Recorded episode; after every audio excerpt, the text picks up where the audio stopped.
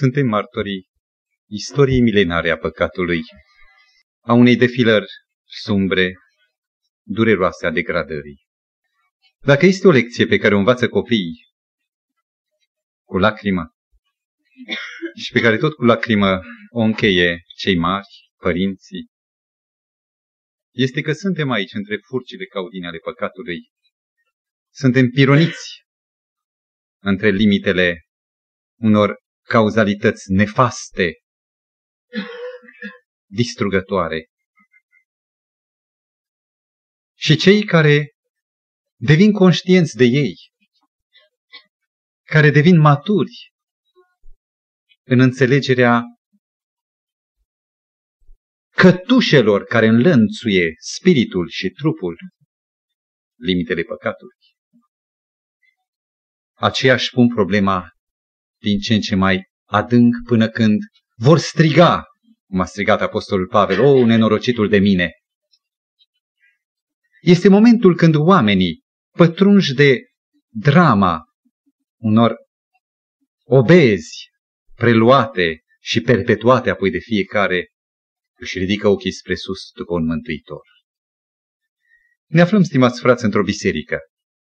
Este locul în care se discută multe subiecte, dar fundamental toate, împlântate, emanând din subiectul păcatului și a tămăduirii bolii păcatului.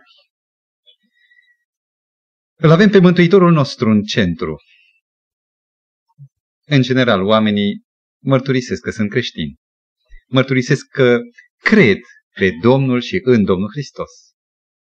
Și dacă de două milenii creștinismul se dovedește a fi trainic și numitorul comun a multor continente este Hristos, calendarul învierii lui Hristos de atunci încoace, socotindu-se și săptămânile și zilele și anii.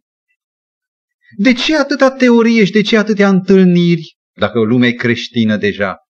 De ce atâtea îndemnuri la studiu și la rugăciune necurmată? Pentru cel care privește lucrurile mai în profunzime, va descoperi că problema păcatului nu se rezolvă doar cu un contact al cunoașterii noastre cu Domnul Hristos. Și că dacă Domnul Hristos apare în viața noastră, nu apare doar ca să fie imortalizat pe o icoană, pe o troiță, pe o poză cu respect admirată, ci dorește ca să ne trezească pe noi și să se împletească cu problematica noastră pentru ca să devină viața noastră să devină un adevărat proces de metamorfoză miraculoasă prin Hristos, numită naștere din nou. Pentru că problema păcatului nu se rezolvă printr-o mărturisire de credință rostită sau un sărut pe o cruce, sau o cunoaștere tangentă asupra Domnului Hristos. De aceea s-a scris această carte. Pentru că problema păcatului este o problemă nespus de adâncă și înfiptă în celulele noastre. Și pentru ca să putem fi tămăduiți de păcat, care este și scopul planului de mântuire, este nevoie fundamental să înțelegem planul lui Dumnezeu în toată complexitatea sa. Este nevoie să înțelegem toate adevărurile cuprinse în acest cuvânt pentru că fiecare, ca și într-un tratament complex, vine cu principiile tămăduitoare exact la momentul cheie, completându-se și reușind dintr-un om condamnat al păcatului, un om sortit inevitabil morții a blestemului păcatului, să se nască un fiu al lui Dumnezeu. În această carte, iubiți frați, întâlnim o mare revenire cu insistențe asupra unui subiect puțin jenant astăzi, în epoca modernă, și anume legea lui Dumnezeu. Cu două ocazii în urmă am încercat să motivăm de ce ne ocupăm noi, ca creștini ai vremurilor din urmă, ne ocupăm de cele zece porunci sau de decalog sau de legea lui Dumnezeu. Noi credem în Isus Hristos. Acesta este crezul nostru și în aceasta știm că găsim mântuirea. Nici o altă metodă, nici o altă pârghie de păziri sau de prescripții nu vor putea să realizeze niciodată niciun centimetru din mântuire decât Hristos.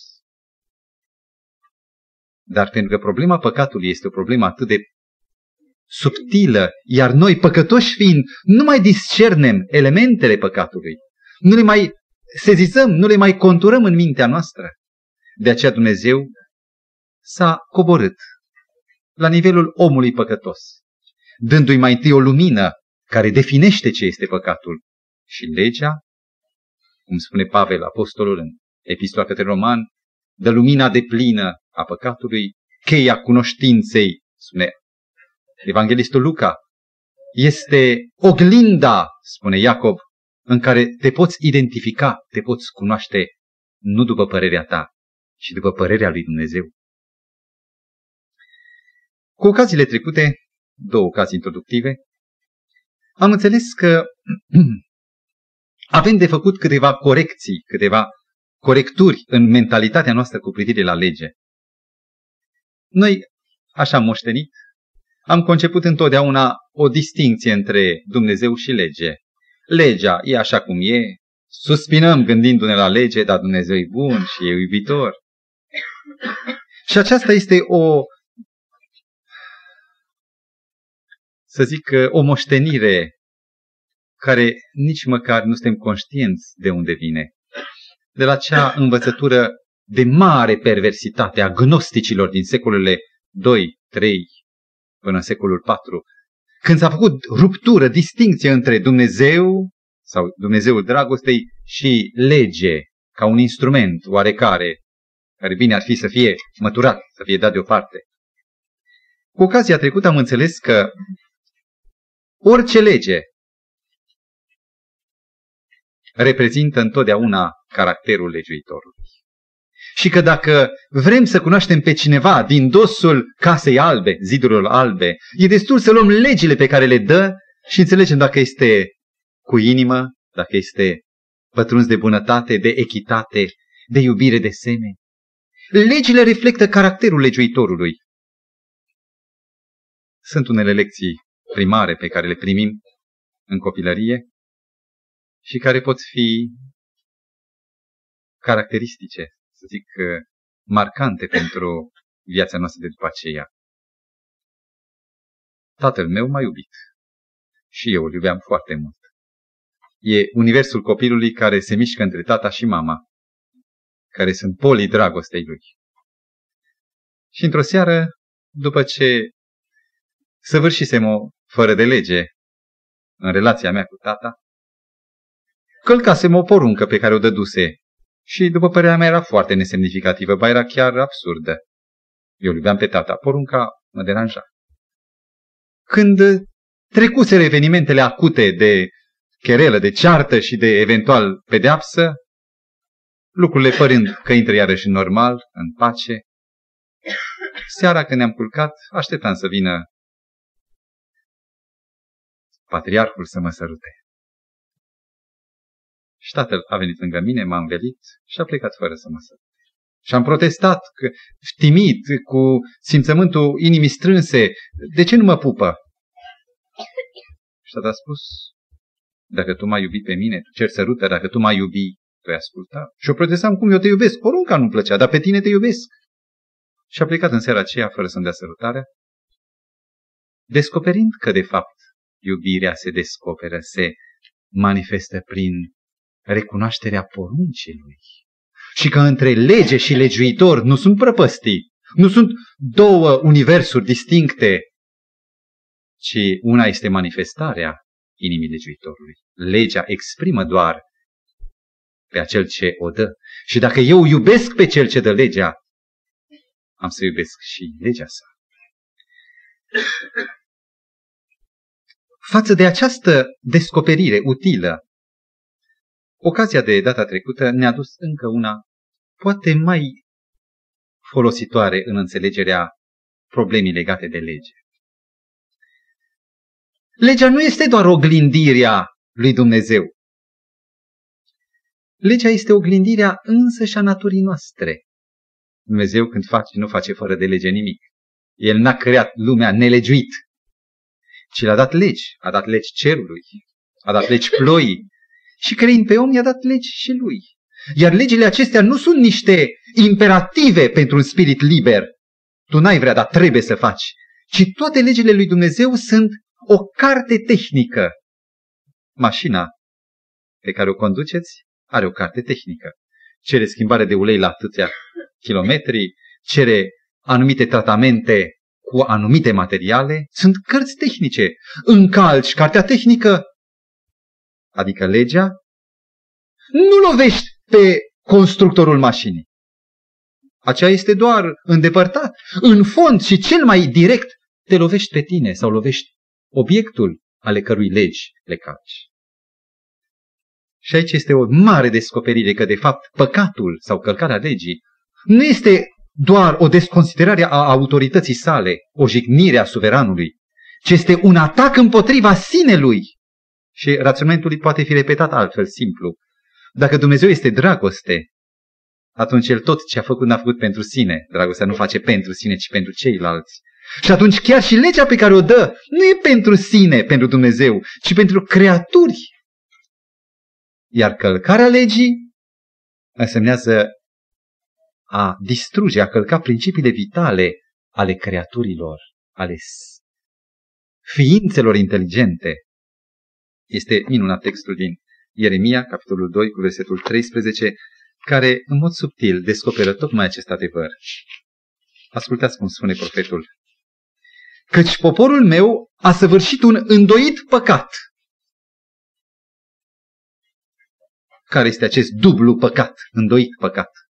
Îl citesc. M-au părăsit pe mine izvorul apelor vii și, doi, și-au săpat puțuri, puțuri crăpate care nu țin apă. Aceste două păcate, în cine lovesc? Primul, m-au părăsit pe mine, aparent este jignirea suveranului, care este lepădat, e huiduit, nu e dorit, nu e primit. Dar nici măcar în aparență nu e așa. M-au părăsit pe mine izvorul apelor vii. Cine are nevoie de apa aceasta vie? Legiuitorul, creatorul? Nu cumva atunci când părăsim noi pe Domnul izvorul apelor vii, ne lovim pe noi înșine, lipsindu-ne de vâna, de viață care vine de la El? Iată, chiar și primul păcat este împotriva noastră. Ne lipsim de apa vie. Și al doilea păcat, îndoitul păcat, este că și-au săpat puțuri crăpate care nu țin apă. Este substituirea, înlocuirea izvorului apei vii cu niște falsuri, droguri, dacă vrem, care doar amăgesc.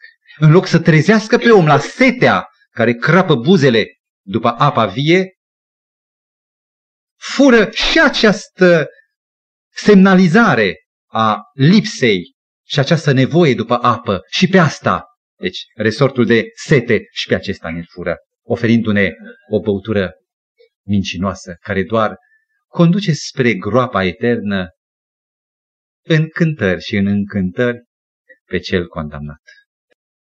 Vă invit în această seară să încercăm să epuizăm partea introductivă, să încercăm să depășim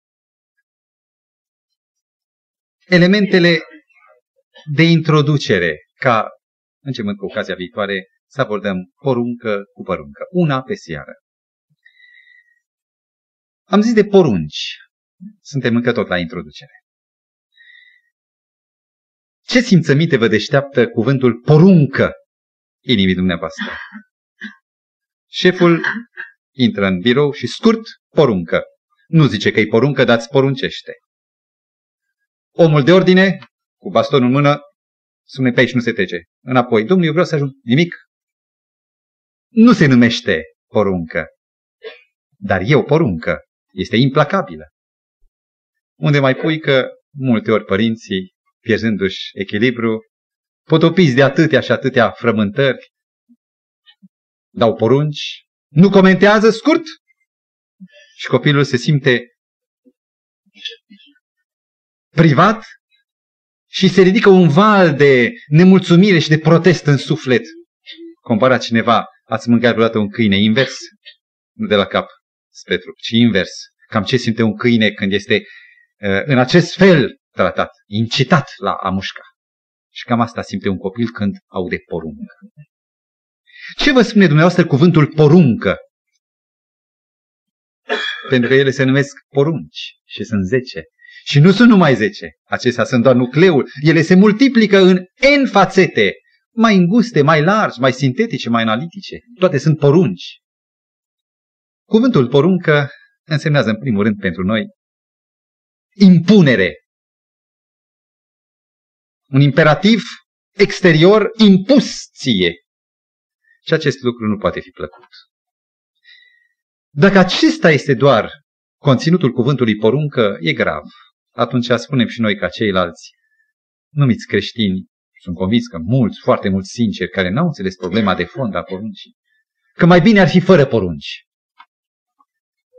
Dar dacă descoperim al doilea sens al cuvântului poruncă, ne vom reabilita cugetarea. Când părinții pleacă de acasă, lasă copiilor niște porunci, care de data aceasta nu incită la neascultare. Nu cumva să vă plecați peste balcon. E o poruncă. Să nu dați drumul la nimeni. Altă poruncă. Să nu vă jucați cu focul. De ce le rostește părintele cu glas de poruncă și cu titlul de poruncă? Atunci când dorești unei ființe inferioare sau la un nivel inferior al înțelegerii, să-i transmiți o cunoaștere sau o uh, lumină despre adevărul absolut vital, nu poți vorbi cu titlul de sfat. Te sfătuiesc să nu te pleci peste. Te sfătuiesc să nu deschizi gazele. Când este o problemă de care ține viața și moartea, acolo nu merge sfat sau părere. Acolo are sau apare conținutul de poruncă nu în coerciție, în constrângere, în cleștele care te prinde între dinți și te strânge, nu în felul acesta, ci poruncă în sensul conținutului absolut, pe care trebuie să-l recunoști pentru că e vital și dacă cumva nu le respecti poruncile acestea, mori. Era în Eden omul și soția lui, Adam și Eva. Și tatăl le-a spus, puteți mânca din toți pomii din grădină, numai dintr-unul singur să nu mâncați. A dat porunca aceasta, sunt convins că nici nu încăpea între inimile foarte legate între tată și fii și copii, o nuanță de coerciție, de constrângere. Dar tatăl le-a spus cu toată gravitatea. Iată că cuvântul poruncă nu semnează doar colorit al glasului, ci un conținut de absolută necesitate. Și cine nu vrea să ține cont, se uzurpă singur. Meditând asupra problemei poruncilor, mergând mai departe, să zicem că cam orice poruncă, în parte sau total, are un caracter negativ. Ce înseamnă negativ? Atunci când o frază începe cu particula de negație nu sau nici de cum, însemnează negativ. Pozitiv să da, adică să faci, să iei. Porunca în scriptură, într-o mare măsură, nu pot să vă spun proporție, dar într-o mare măsură implică negația.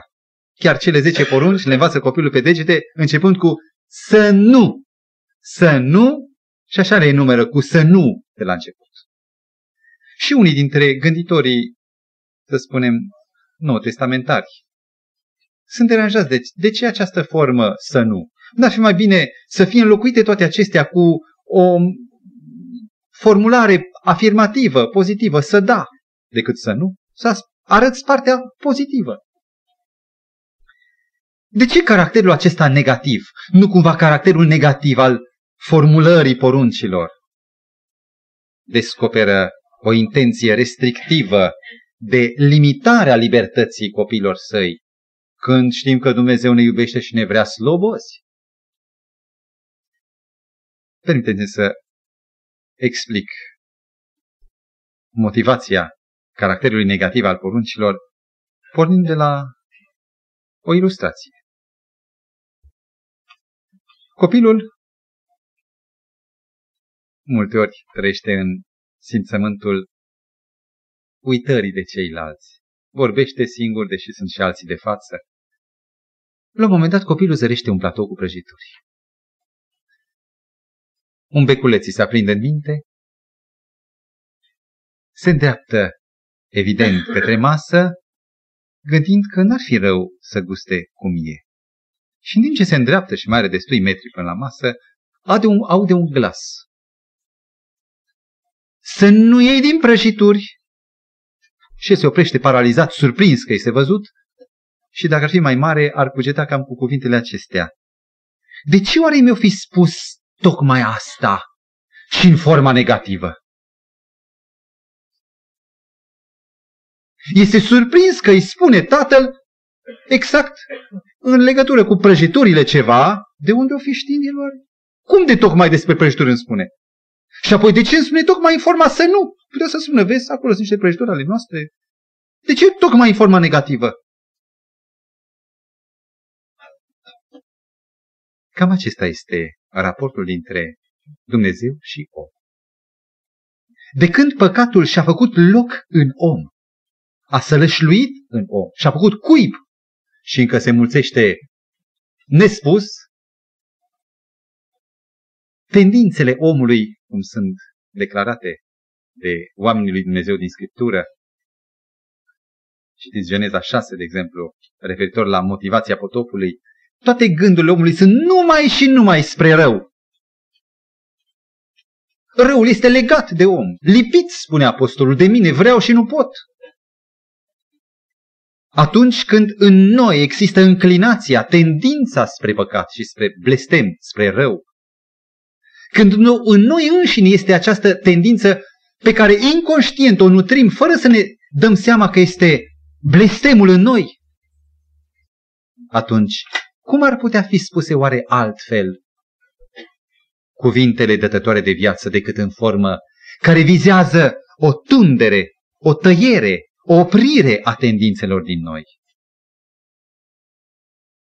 Este singura manieră de a te adresa unui câine care are o lege în sine, instinctul, atunci când vede mâncare să tabere pe ea, și tu care vrei să-l dresezi, îi spui nu, ca să învețe să nu doar din castronul lui.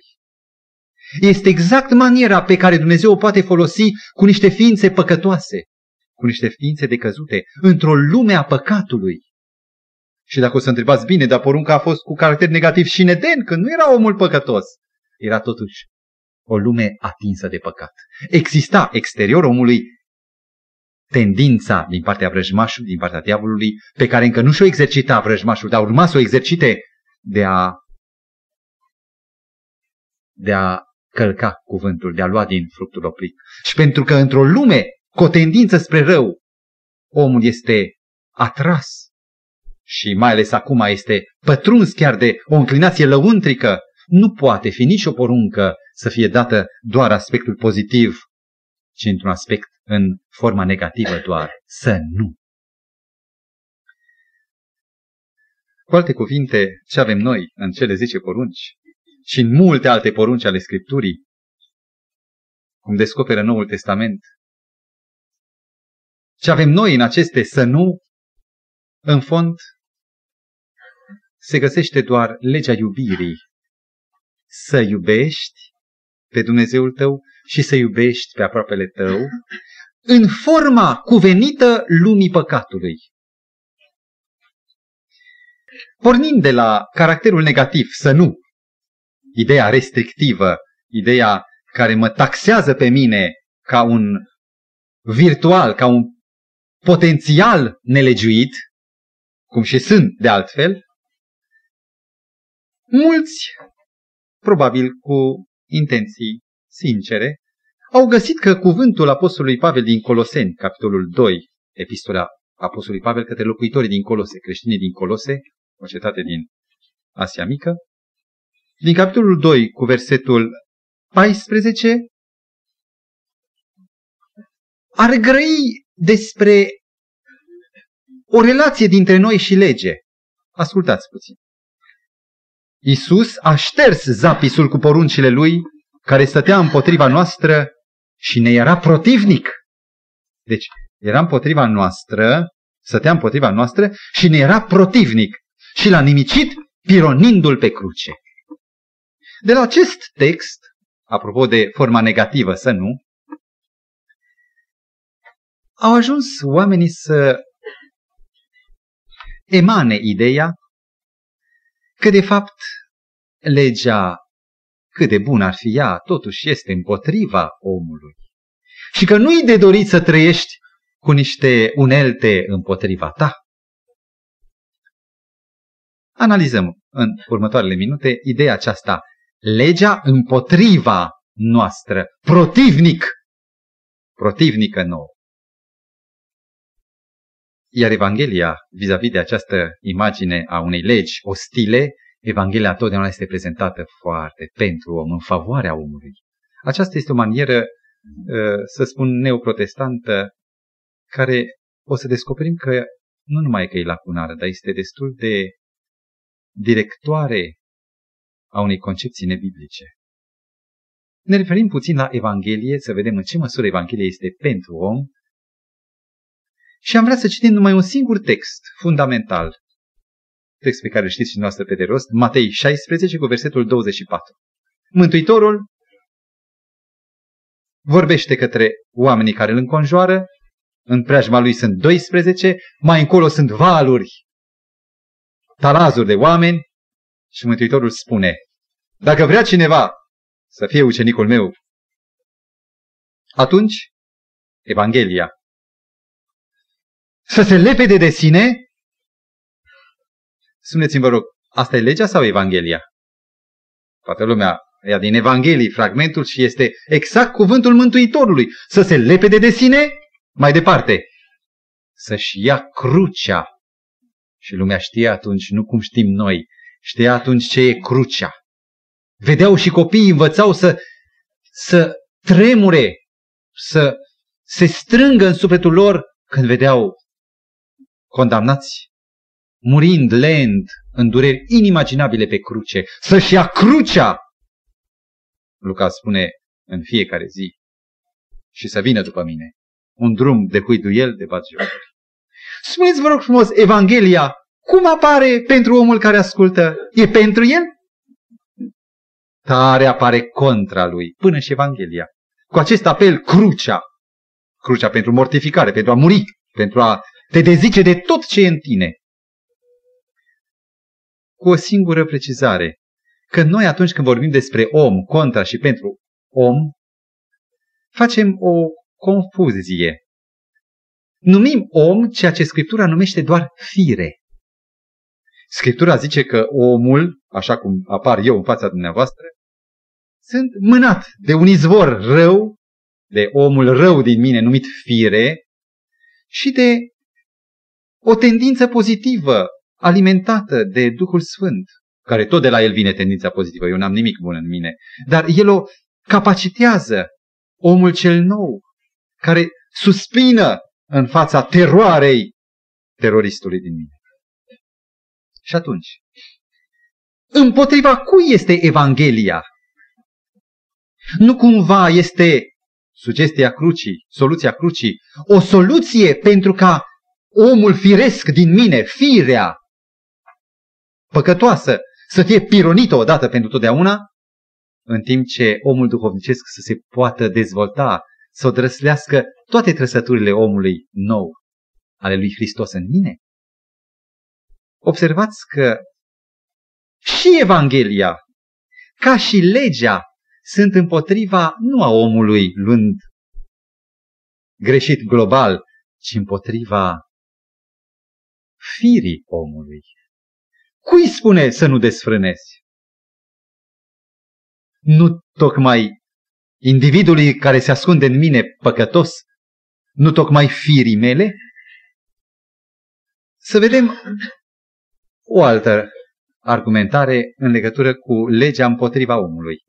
Să luăm o poruncă, nu la întâmplare, o alegem pe una, porunca cincea, care zice așa, parafrazez, iubește pe tatăl tău și pe mama ta.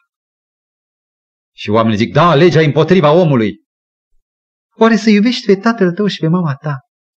Cinstește, scrie literal, cinstește pe tatăl tău și pe mama ta, ca să ți se lungească zilele în țara pe care ți-o va da Domnul Dumnezeu tău. Ce este împotriva mea în această poruncă? E din lege. Nu cumva trebuie să corectăm zicând nu. Porunca este pentru om. Este pentru familie, coeziunea ei. Este dătătoare de viață, așa cum descoperă Apostolul Pavel în Roman, capitolul 7 cu versetul 10. Vă rog să prindeți. Și porunca, ea care trebuia să-mi dea viață. Rețineți, porunca trebuie să dea viață. Porunca e făcută pentru viață, nu pentru moarte. Că a ajuns porunca să implice condamnarea, nu datorită conținutului poruncii, ci spune aici, datorită firii pământești, prin păcat. Dacă porunca este împotriva cuiva, apoi este împotriva păcatului. E pentru om și împotriva păcatului. Și e destul să citim versetul 13 din același capitol 7 din Roman. Atunci, un lucru bun, adică porunca, mi-a dat moartea? Și Pavel contestă, nu, nici de cum, nu porunca mi-a dat moartea, dar păcatul. Deci ăsta este subiectul logic, păcatul. Tocmai ca să iasă la iveală ca păcat, păcatul mi-a dat moartea printr-un lucru bun, prin poruncă. Ce anume aduce moartea, porunca sau păcatul? Împotriva mea nu este porunca, legea, ci este păcatul. Și când nu citești atent, le iei de-a valma și spui legea m-a omorât. Să facem o a treia descoperire sau argumentație privitor la faptul că legea nu e împotriva omului. Roman 7 cu 14 Știm în adevăr că legea este duhovnicească, dar eu sunt pământesc vândut rob păcatului. Și citim tot fragmentul, ne oprim doar la versetul 23. Dar văd în mădulele mele, ved în mădularele mele o altă lege care se luptă împotriva legii primite de mintea mea. Stați că lămurim ceva acum. Cine-i contra cui? Legea e contra mea? Sau firea e contra legii? Cine e factorul activ de agresiune care atacă? Rețineți, nu legea e împotriva, ci Păcatul, legea păcatului din firea mea pământească se răzvrătește și luptă împotriva legii primite. Chiar și Neden, cel care transgresează, care acționează agresiv, călcând, este neascultarea, nici de cum ascultarea. Stai în tren și la un moment dat te uiți pe geam, era în stație și deodată vezi că pomii au plecat, gara fuge și că a plecat gara. Din punctul copilului de vedere, într-adevăr, tot spectacolul din fața ta este un dinamism formidabil și tu ești în imobilitate. Cam aceasta este concluzia cu privire la lege și la tine. Pentru că eu sunt rău, firea ta e rea. De aceea, ceea ce e bun și e stabil, pare că se ridică împotriva ta. E gara care fuge. În loc să cugetăm corect, că noi, de fapt, sunt cei care atacăm. Și ca să încheiem cu niște fragmente biblice, cu niște uh, argumente biblice, am vrea să ne punem o ultimă întrebare la acest subcapitol, dacă legea e împotriva noastră sau nu. Și anume, ce a pironit Iisus pe cruce, apropo de textul din Colosen 2 cu 14? A pironit, a șters zapisul, a pironit pe cruce. Întrebarea este, ce anume a pironit el pe cruce? Aș da patru texte pe care să le reluați, să le studiați. Roman 8 cu 3.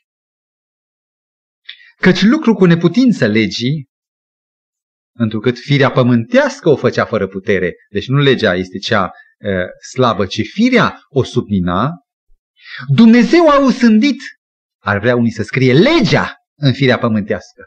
Ori aici nu spune că legea, ci au sândit păcatul în firea pământească se referă evident la răstignire la cruce. Evrei 9 cu 26. Un text. Ultima parte. Pe când acum, la sfârșitul veacurilor, Hristos s-a arătat o singură dată ca să șteargă, ar vrea unii, legea prin jertfa sa. Ori aici descoperă ce de fapt a vrut să șteargă, legea sau păcatul. Sunt două antonime, două lucruri care stau în conflict, nu poate să le șteargă pe amândouă, sau una sau alta. Sau aștept Mântuitorul legea, sau aștept Mântuitorul păcatul. Ori aici se vede clar, să șteargă păcatul prin jertfa sa. Încă două texte, Roman 6 cu 10. Tot așa și voi înși vă socotiți-vă morți, nu, am greșit, am citit un verset mai departe, versetul 10, fiindcă prin moartea de care a murit, Hristos a murit pentru sau față de, aici scrie păcat și nu lege, odată pentru totdeauna. Și în 1 Petru 2 cu 24, ultimul text din acest șir, apostolul declara, el a purtat nu legea în trupul său pe lemn, ci a purtat păcatele noastre în trupul său pe lemn. Este limpede. Când Isus s-a lăsat răstignit și murea pe cruce, acestea doar ca să poarte păcatul, să pironească păcatul. Dacă aici, în Coloseni 2 cu 14, se referă a pironit zapisul, legea, trebuie să discutăm altă dată la care lege se referă, la acea secțiune a legii care se numește codul penal, care rostea blestem. El a pironit blestemul, inclusiv pretențiile codului penal, căci el murind odată ne-a scutit, ne-a eliberat de orice fel de condamnare de acum încolo. Să ne apropiem de un alt capitol. Cu ocazia trecută, vinerea trecută, s-a vorbit despre contrastul dintre, nu contrastul, presupusul contrast sau conflict dintre lege și har. Și dacă vă amintiți, am descoperit data trecută că nu există două forțe în tendință centrifugă care să se declanșeze, să se despartă și să tragă care încotro. Și acestea două lucrează sintetic, împreună, conjugat, ca un cuplu de forțe. Fiecare mergând într-un alt sens, dacă vreți, dar reușesc să învârte o manetă, un ax. Am dorit să adăugăm câteva gânduri la, o raporta, la raportarea legii față de har.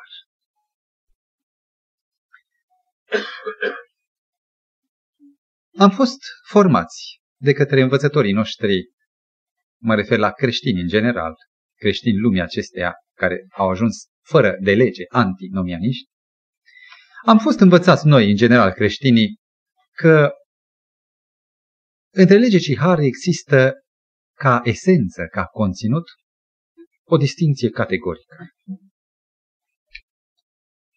Am vrea să descoperim că legea se anunță ca fiind o expresie a harului. Ce însemnează expresia harului? Harul se exprimă în multe feluri. Recunoașteți că atunci când eu folosesc bețișorul pentru copiii mei, nu e lușa. Este și asta o expresie a harului?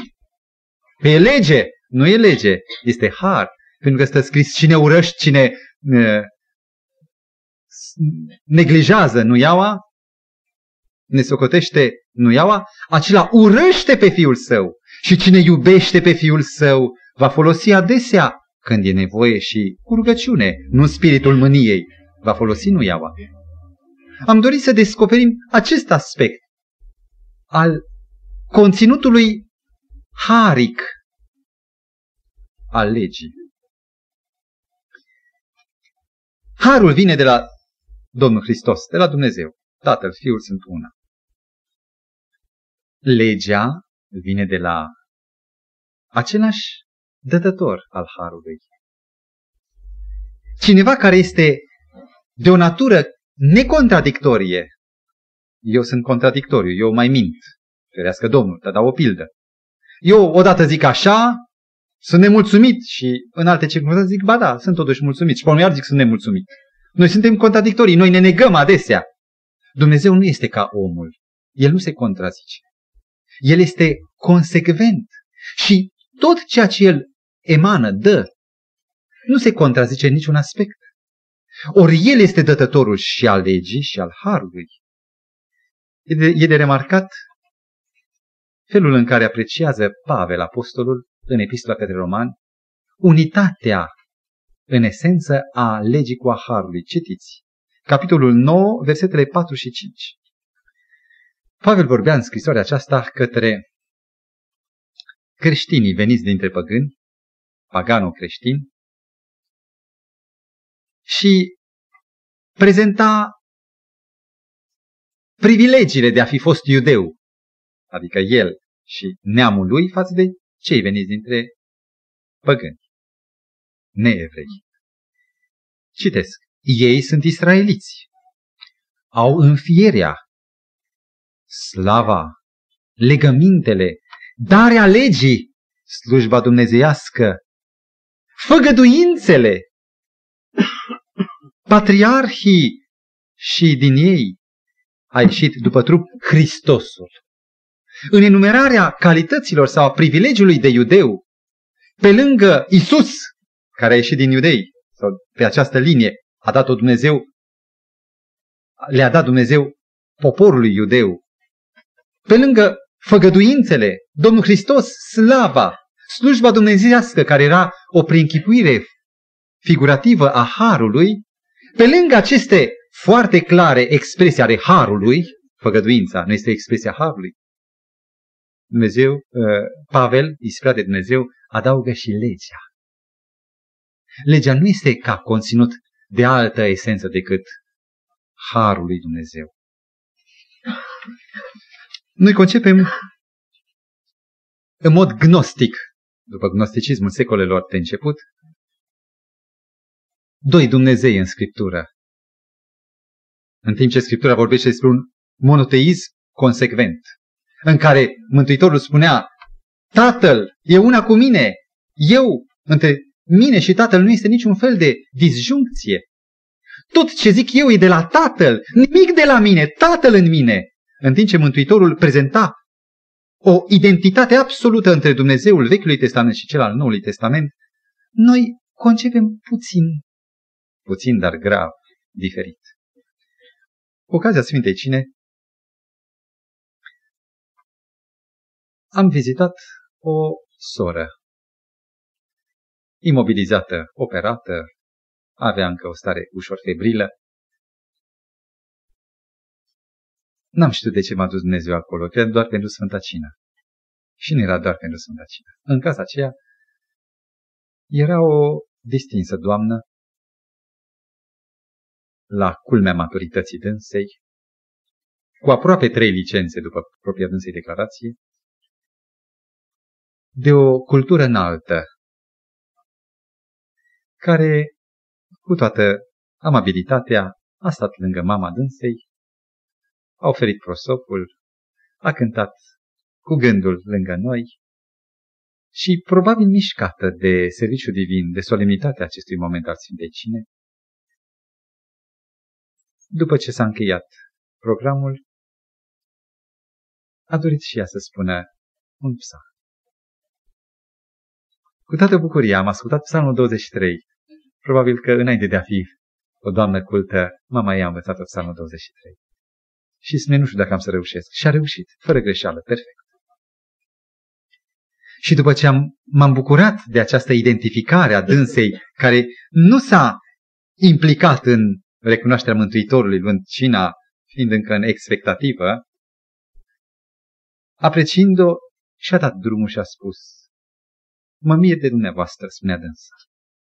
Cum de, având totuși atâta deschidere cât prezentați, cuvântul ne deschide, de ce vă cramponați de un nume? În mod normal n-ar trebui să se numească adventist, baptist, evanghelist, ortodox, catolic, ci să fim creștini. Era just ce spunea într-un fel. Eram cu totul de acord. Și a spus, Doamnă, sunt gata să renunț la orice fel de nume. Mă leg doar de titlul de creștin. Și ce înseamnă creștin? Să nu păcătuiești. Să ajungi așa într-o strânsă relație cu Dumnezeu, încât păcatul să nu mai fie găsit în viața ta. O, nu, zice, noi suntem păcătoși, nu putem. Ia de acolo. Ca la sfârșitul acestei discuții nu prea potolite, era destul de legitim, cred, agresivă în prezentarea argumentelor, dânsa spune, cu Dumnezeul Bibliei eu sunt certat. Pe Isus să-L accept. Și dacă acum mă apropii și de Dumnezeu, dar doar datorită lui Isus, dar e atât de clar, spunea dânsa, că în Vechiul Testament este un Dumnezeu aspru, drept, doar această trăsătură, drept, în timp ce Noul Testament este un Dumnezeu cald, un Dumnezeu, un Hristos care iartă, nu e drept, e bun. Aspru, exigent, era aici plin de bunătate, iubire, har. Nu e așa că ați mai auzit asemenea declarații? Și nu e așa că în această declarație regăsiți fundamentul marilor erezii a separării tatălui de fiul. A unui Dumnezeu inconsecvent care acum zice așa, mâine zice altfel, care acum pune un jug greu și în sfârșit ferice de noi, că nu mai stăm sub jug.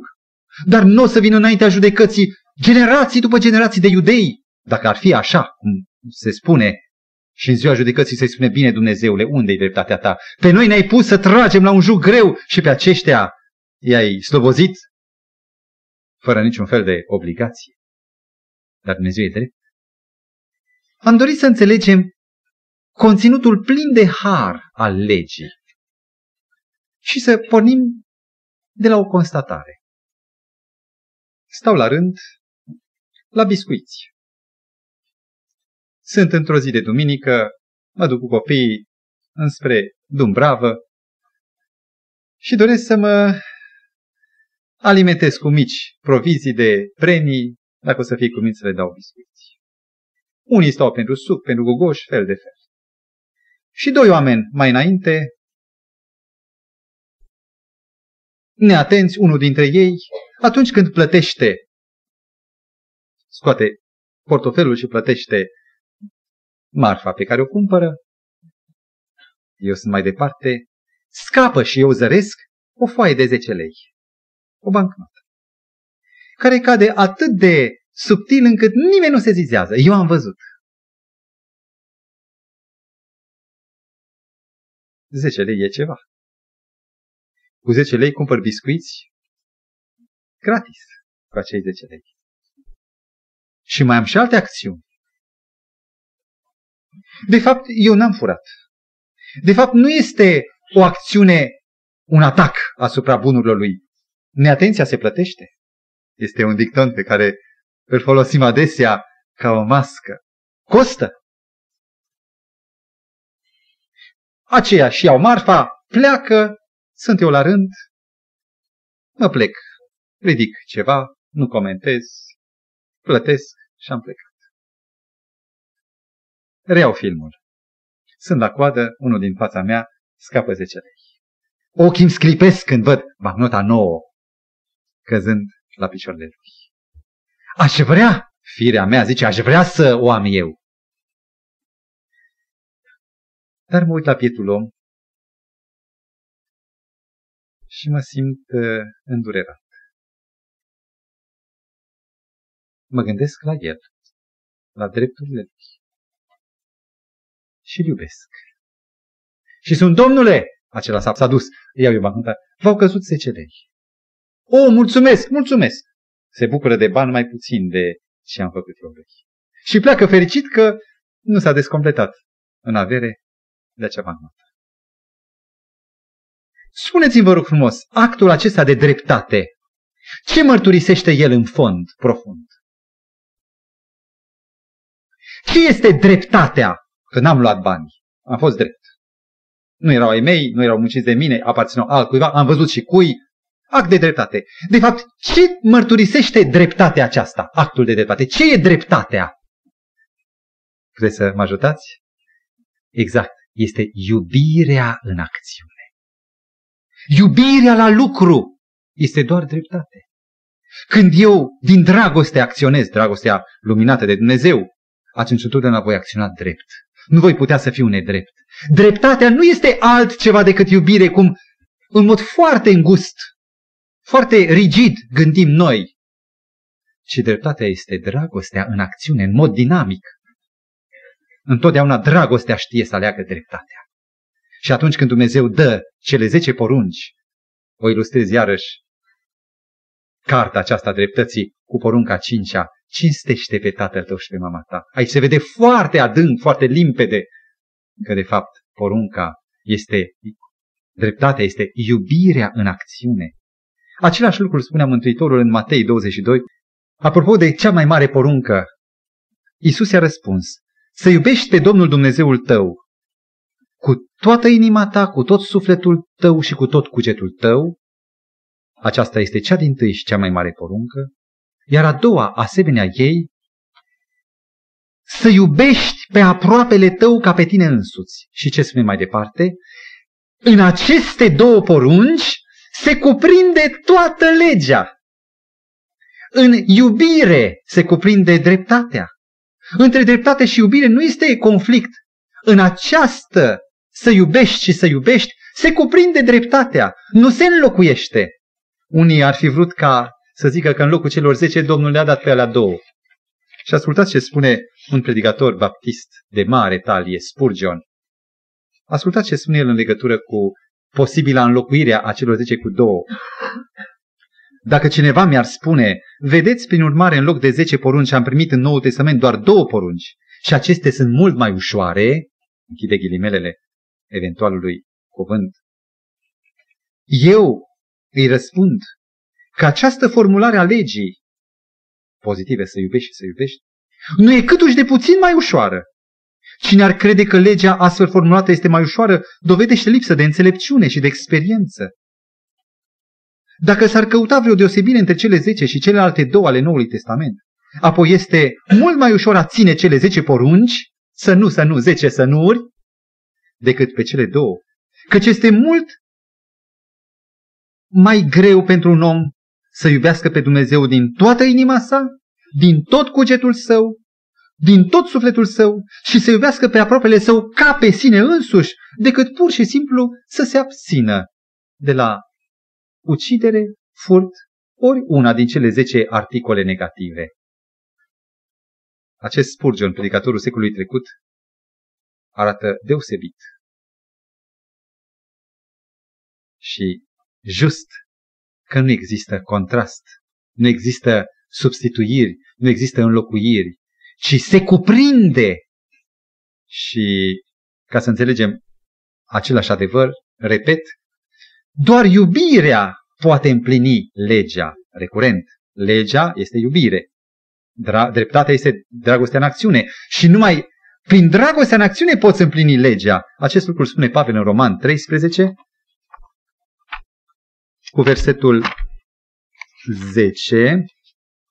Dragostea este, deci, împlinirea legii. Numai dragostea împlinește legea.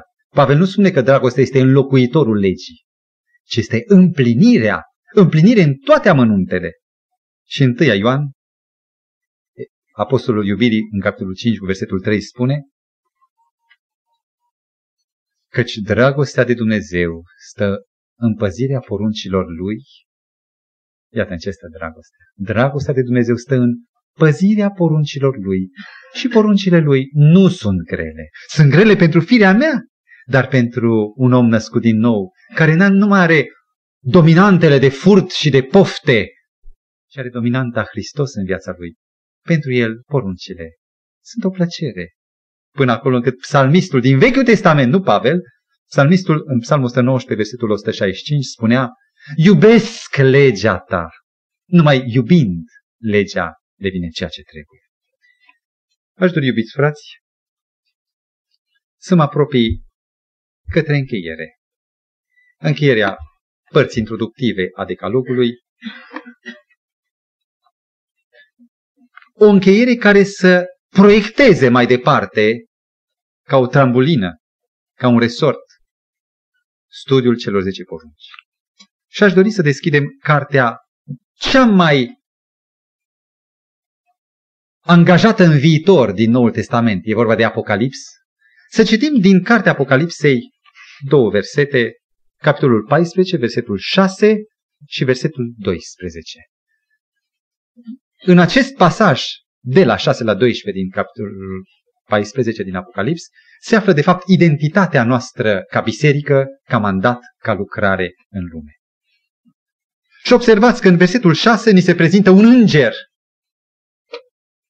care zboară prin mijlocul cerului. Și în mână ce are, vă rog, spuneți? O evanghelie, care este declarația Harului, o evanghelie veșnică. Și această suită a soliilor îngerești, care începe cu Evanghelia, cu ce se termină în versetul 12? Aici este răbdarea sfinților care păzesc poruncile lui Dumnezeu și credința lui Isus. În acest timp de mare urgență, în fața ochilor cărora se petrec lucruri neașteptate, surprinzătoare. Noi suntem martori și încă nu le înțelegem pe toate.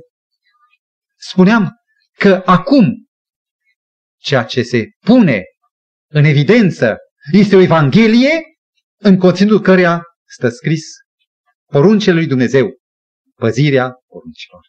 Și aș vrea să închei cu un fragment din inspirata cartea, carte Marea Luptă, pagina 527.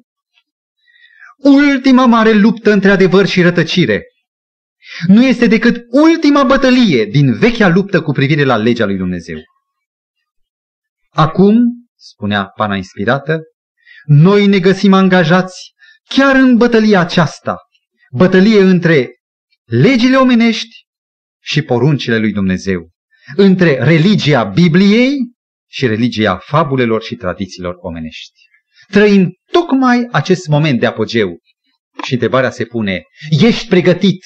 Și sunt pregătit. Ca în această luptă să știu cu cine votez, să știu de partea cui stau, să știu cum trebuie să țin steagul adevărului în mână și ce trebuie să scrie pe fruntea mea? Facă bunul Dumnezeu ca experiența noastră creștină să nu fie mulțumită doar cu o, un crez superficial a unei credințe dulcege în Isus, fără o lumină asupra ceea ce ne cere Isus nouă. Ca cinstindu-L pe El în inimile noastre, să demonstrăm dreptatea și să-L îndreptățim pe Dumnezeu în veci de veci. Amin.